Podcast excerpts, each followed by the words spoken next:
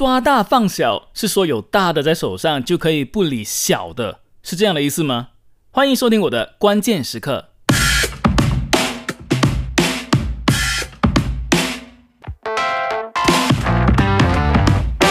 关键时刻，你好，我就是剑。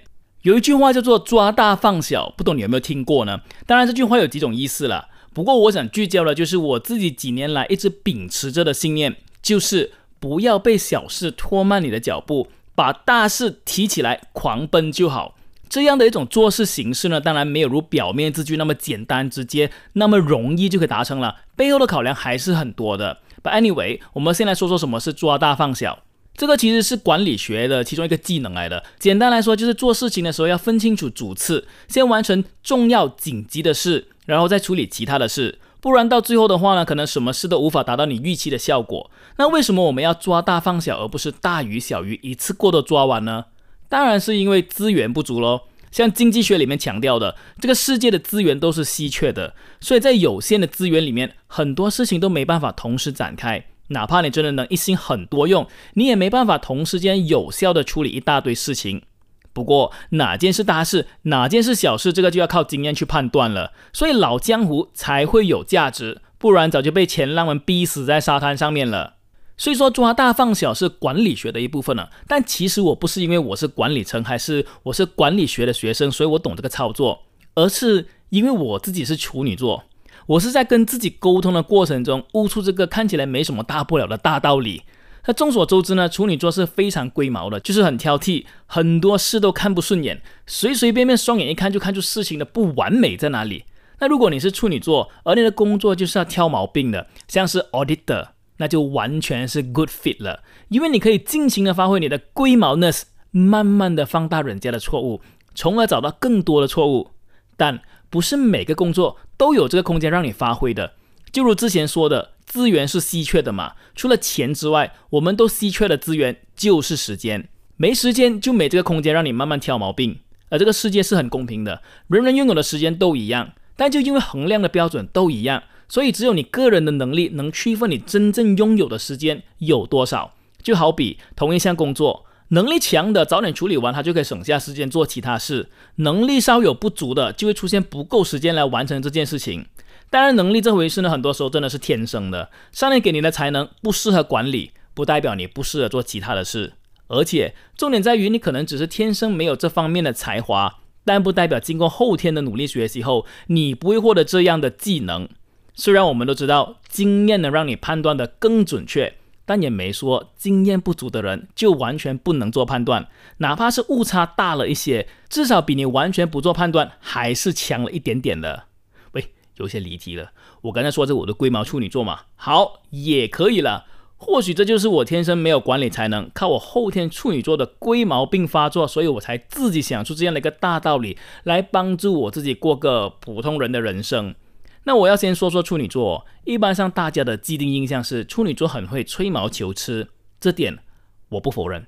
但其实我们不是故意找茬啦，只是很自然的就会往细节看。但如果你以为所有跟细节有关的工作都给处女座处理，就会变得很好的话，那你也太天真了。处女座不是对所有的事都细心备至，很多时候他们根本就是选择性的不想去理的。就好像很多人会觉得处女座一定会有洁癖一样，但实际上我们的洁癖可能不是大家脑海里那种一丁点肮脏就不能接受的那种。像我自己就是了，我的房间是非常乱的，而且我很享受户外活动。流汗和弄脏双手对我来说完全没有一丁点的不舒服，所以至少在我的观察上，处女座的洁癖并不是针对干净这回事。我身边一些很要好的处女座朋友，我们的所谓洁癖其实都蛮雷同的，就是比较不能忍受一些我们自己相信或者坚持的事，有一点点的不如我们想象中的那样。当然，爱干净是一个最直接、最直观的表现，因为大家都很容易 get 到，当有肮脏出现的时候，就有些很坚持绝对干净的人就会抓狂了。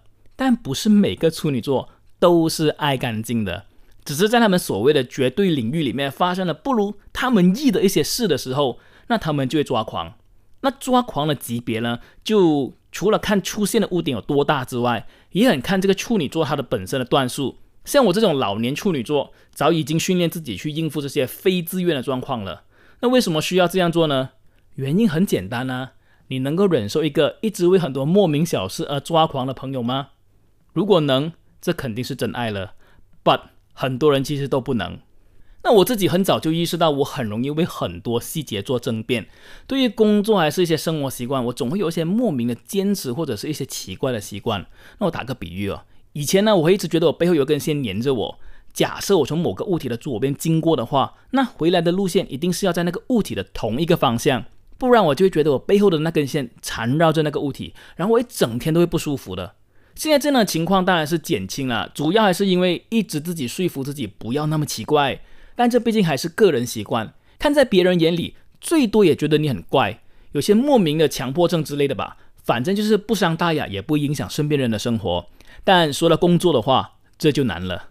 你看，像我说背后一直粘着一根线这样的一个幻想，因为这样的个人幻想而要和别人在工作上吵个半天，我想无论是谁都会超级讨厌我吧。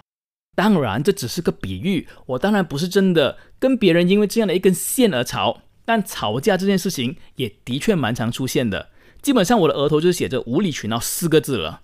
我很有意识的知道我不能这样下去，也因此抓大放小就这样诞生了。我经过不断的练习，不断的和自己内心沟通，所以到了今天，我已经很习惯这样的一个自己，那就是不要执着，要懂得现阶段里什么事情才是最重要的。套句中国人最常的说法，就是让计划先落地。就是保证计划成功才是重点，个人的纠结放在一边先。当然，这不是说说就能做到的。你要让一个处女座放下执着，就要不断的自己挑战自己的执着，让自己明白自己的执着在现阶段是没有帮助的。最简单的做法就是，当你很想坚持某件事的时候，问问你自己：你和全世界吵得面红耳赤过后，大家让步了，你成功做了这个修改。对整件事情有起到很大的影响吗？如果没有，那倒不如直接放弃，不用再想了。我说个比较实际的例子，我刚加入现在这家公司的时候，就被委派去负责一个案子，是一个拍摄短片的案子。那时我和负责人聊了很多，他也是一个很有坚持的人，但在我的眼里，他的坚持更像是我之前提的那种处女座莫名的执着，多过是为事情好的执着。他不是处女座，所以我只能判断。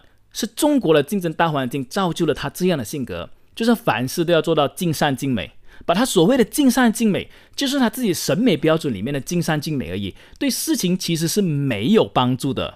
所以短片这件事情，当时从剧本到 storyboard，大家有坚持有妥协，最后拍完准备剪接，这个时候问题就来了，因为他们过往的训练呢，就是要这个所谓的负责人眼里容不下一粒沙。所以他花费了几个星期在修一些有的没的的所谓细节，真正能提升短片质量的是，就因为不是他的专业，所以他都不怎么去处理。那我来说说发生什么事情啊？或许很多人不知道，我们的短片呢，或者所谓的视频，以现在比较流行的标准来看，一秒钟大概有三十个 frame，就是直白的说法呢，就是三十张照片就拼成一秒的画面，也可以说成一秒的动作被砍成三十张连续的照片。我觉得说到这样，大家应该 get 到了吧？那一般上呢，电影因为拍摄成本也高嘛，能赚的钱也多，所以他们都会有每个 frame 去修画面、修颜色、修背景、修演员样子等等的这样一个操作。但放在一般电视视频上，我们都不会这样做，原因是视频是一闪即逝的，如果不是特别大的问题，基本都不会一个个 frame 去修，因为涉及的金钱的时间成本都太高了。而且再加上现在很多人都是透过手机在看视频，哪怕你的视频多高清也好，你也不会轻易的看到一些细节的不协调。但我这个可爱的同事呢，他在检查视频的时候，就是几乎一个一个 frame 的慢慢拉着来看，而且还是不断的重复在看。所以他看到了一些非修改不可的所谓的细节啊，例如衣服看起来有皱褶不好看，我真的傻眼了。一个人在视频里面演这个活生生的角色，走来走去，动来动去，衣服上面没有皱褶，你不会觉得很不自然吗？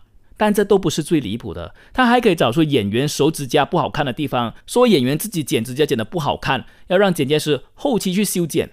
更变态的是，他要求剪接师把演员眼睛里的红血丝给去掉。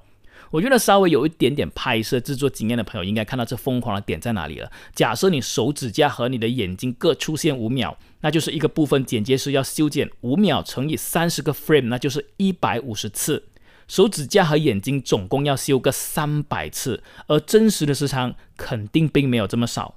就因为这位同事的莫名坚持，让视频的完成时间 delay 了，剪接师剪到崩溃了。更糟糕的是，增加了很多的预算去满足他这些所谓的修改。那在他眼中，他终于做到尽善尽美。可是，在我眼中，我其实早已经没有在理他们修改是什么了，因为我觉得真的浪费时间。说真的，一个用手机在看视频的人，有多少机会会看到演员指甲修的不好看？又有多少个人能精尽火眼的看到演员的眼睛里面有血丝？我退一万步来说，假设你真的那么厉害，你能在短短那几秒的接触里面看到这些所谓的瑕疵，那问题来了，这会对你造成多大的影响？对视频有没有办法有效的传达我们的 message 又起了多大的影响？我们做和不做这些修改，对整件事情影响有多大呢？这些虽然都是后话了，但是如果你在做着这些修改的时候，你能找到所谓抓大放小的核心概念的话，就不会纠结那么多，也不会花更多的时间和金钱了。说了这么多，其实抓大放小也不是什么高深的道理，但就是很多人都看不透，或者明知应该这样，但却仍然坚持自己所谓的坚持。所以啊，我也不会去在乎那些放不下的人了。毕竟我就是要抓大放小啊。